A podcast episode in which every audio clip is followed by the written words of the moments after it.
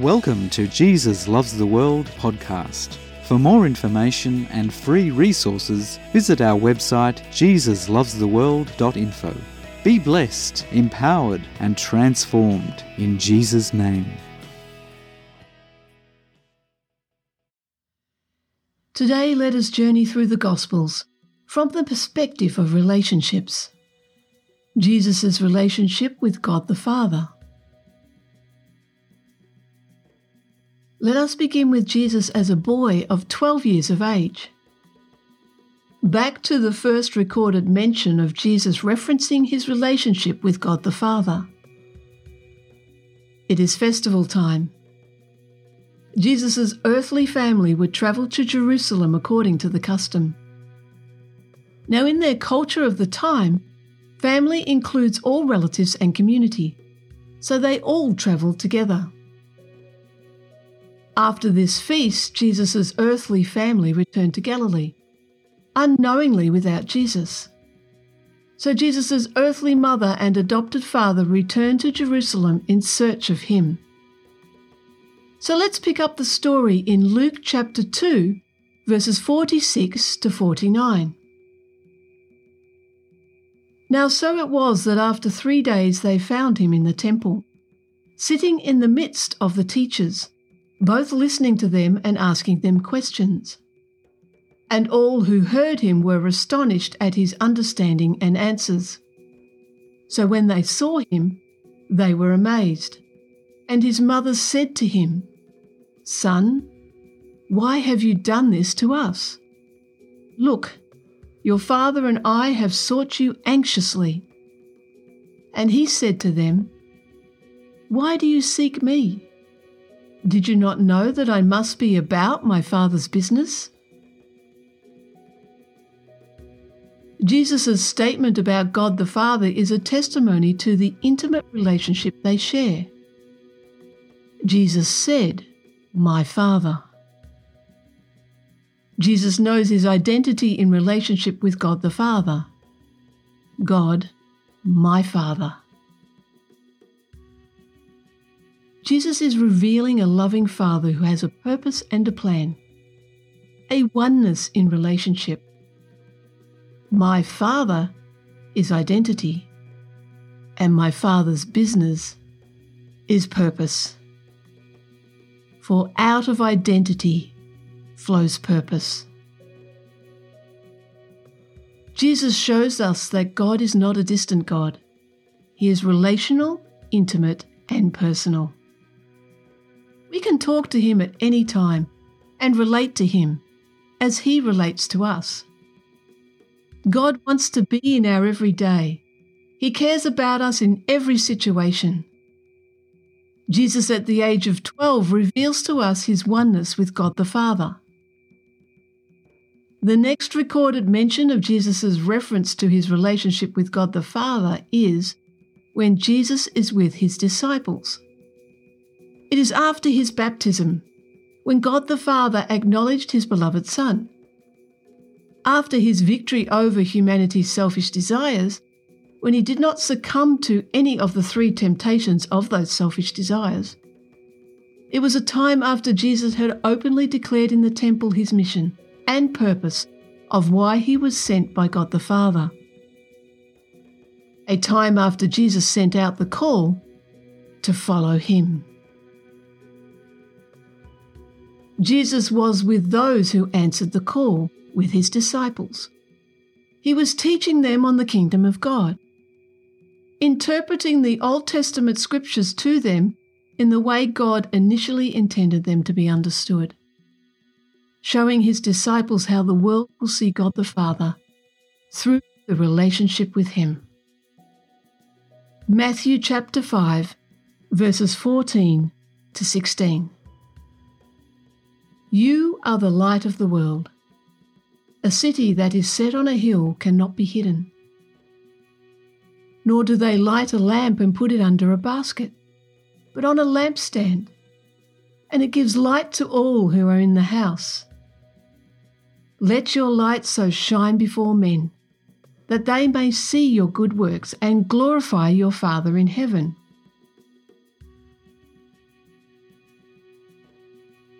Jesus reaches into their culture and beliefs at the level of where they are at, their understanding of good works. At the same time, Jesus is drawing them closer to God as their Father in heaven, redefining their belief and purpose. Jesus declares over every disciple, We are the light of the world. We ourselves are not the divine light. We testify of His light that dwells within us. His light transforms us and pushes back the darkness within us. As a result of this inward transformation, our outward actions point to or testify of the glory, honour, and magnificence of God the Father. Jesus says to his disciples, Your Father, highlighting their relationship with God the Father, an intimacy that they are yet to realize. Jesus shows them God is their Father in heaven.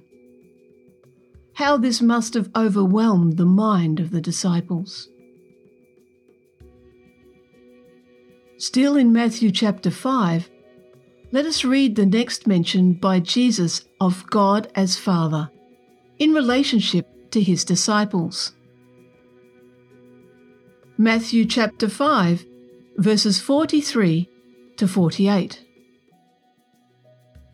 You have heard that it was said, You shall love your neighbour and hate your enemy. But I say to you, Love your enemies, bless those who curse you do good to those who hate you, and pray for those who spitefully use you and persecute you, that you may be sons of your Father in heaven. For he makes his sun rise on the evil and on the good, and sends rain on the just and on the unjust. For if you love those who love you, what reward have you? Do not even the tax collectors do the same? And if you greet your brethren only, what do you do more than others? Do not even the tax collectors do so? Therefore you shall be perfect, just as your Father in heaven is perfect.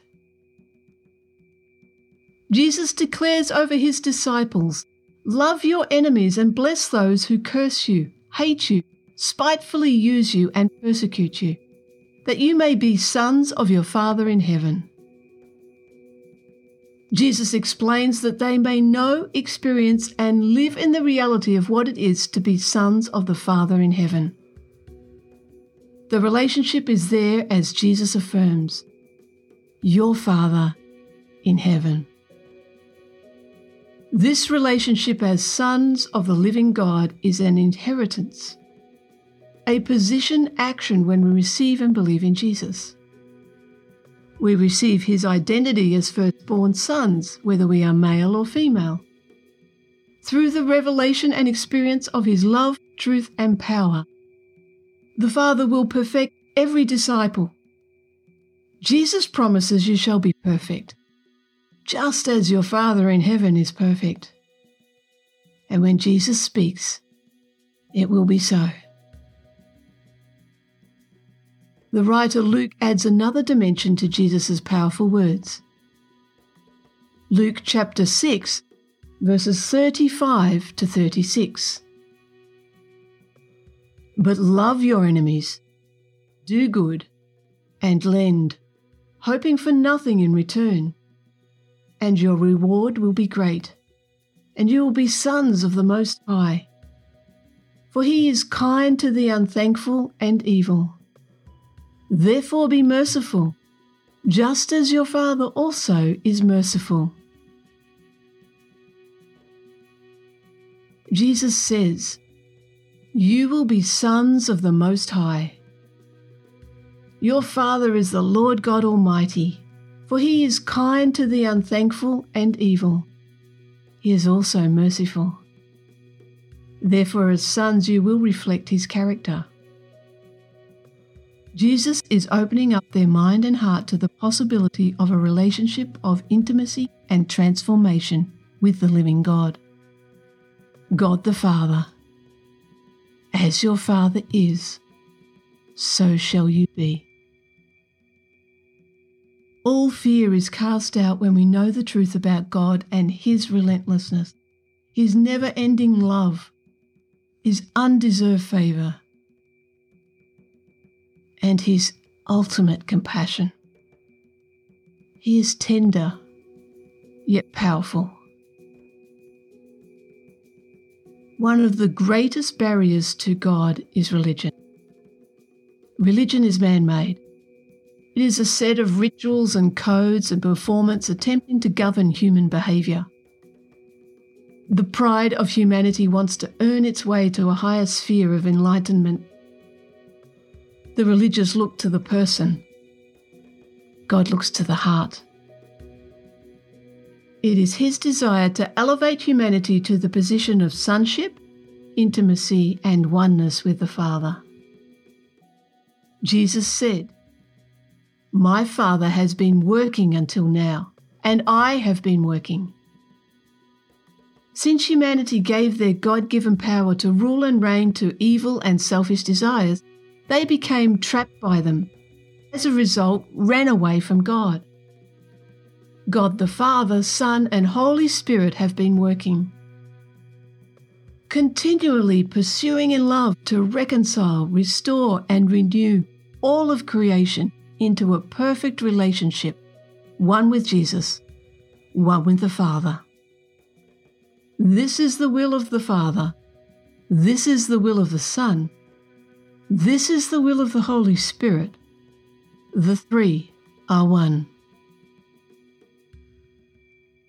To the Samaritan woman who knew of God and the promise of the Messiah, Jesus referred to God as the Father. The Father's heart's desire is that the truth of who He is be made known. John chapter 4, verses 13 to 14. Jesus answered and said to her, Whoever drinks of this water will thirst again, but whoever drinks of the water that I shall give him will never thirst. But the water that I shall give him will become in him a fountain of water springing up into everlasting life. And verses 23 to 26. But the hour is coming, and now is, when the true worshippers will worship the Father in spirit and truth. For the Father is seeking such to worship him. God is spirit, and those who worship him must worship in spirit and truth. The woman said to him, I know that Messiah is coming, who is called Christ. When he comes, he will tell us all things. Jesus said to her, I who speak to you am he. To the Jews who were not his disciples, Jesus said in John 10, verse 27 to 30, My sheep hear my voice, and I know them, and they follow me. And I will give them eternal life, and they shall never perish. Never shall anyone snatch them out of my hand. My Father, who has given them to me, is greater than all and no one is able to snatch them out of my Father's hand. I and my Father are one. Jesus refers to his disciples as the ones who do the will of the Father. They receive and believe in Jesus. They become related to him. Just as Jesus is surrendered to his Father's will, so shall we be. Matthew chapter 12, verses 48 to 50. But he answered and said to the one who told him, Who is my mother and who are my brothers? And he stretched out his hand toward his disciples and said, Here are my mother and my brothers. For whoever does the will of my Father in heaven is my brother and sister and mother.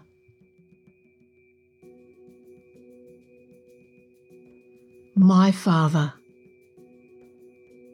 The oneness of the Father and Son is not only as God, but is maintained even when Jesus becomes the Son of Man, when he takes on human form, born of a woman. To his disciples, Jesus said, The oneness I have with my Father and he with me is yours. John chapter 14, verses 15 to 20. If you love me, keep my commandments. And I will pray the Father, and he will give you another helper, that he may abide with you forever, the Spirit of truth, whom the world cannot receive, because it neither sees him nor knows him. But you know him, for he dwells with you and will be in you. I will not leave you orphans, I will come to you. A little while longer, and the world will see me no more. But you will see me. Because I live, you will live also. At that day you will know that I am in my Father, and you in me, and I in you.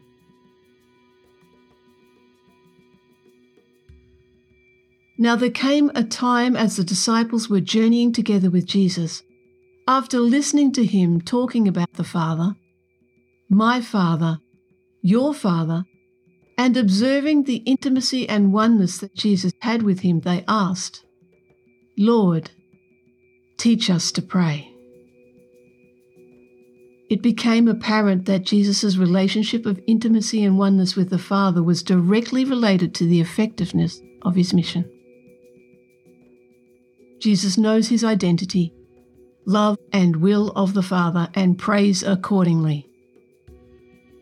It is important we understand that Jesus' response to his disciples' request to learn how to pray is not a magic formula.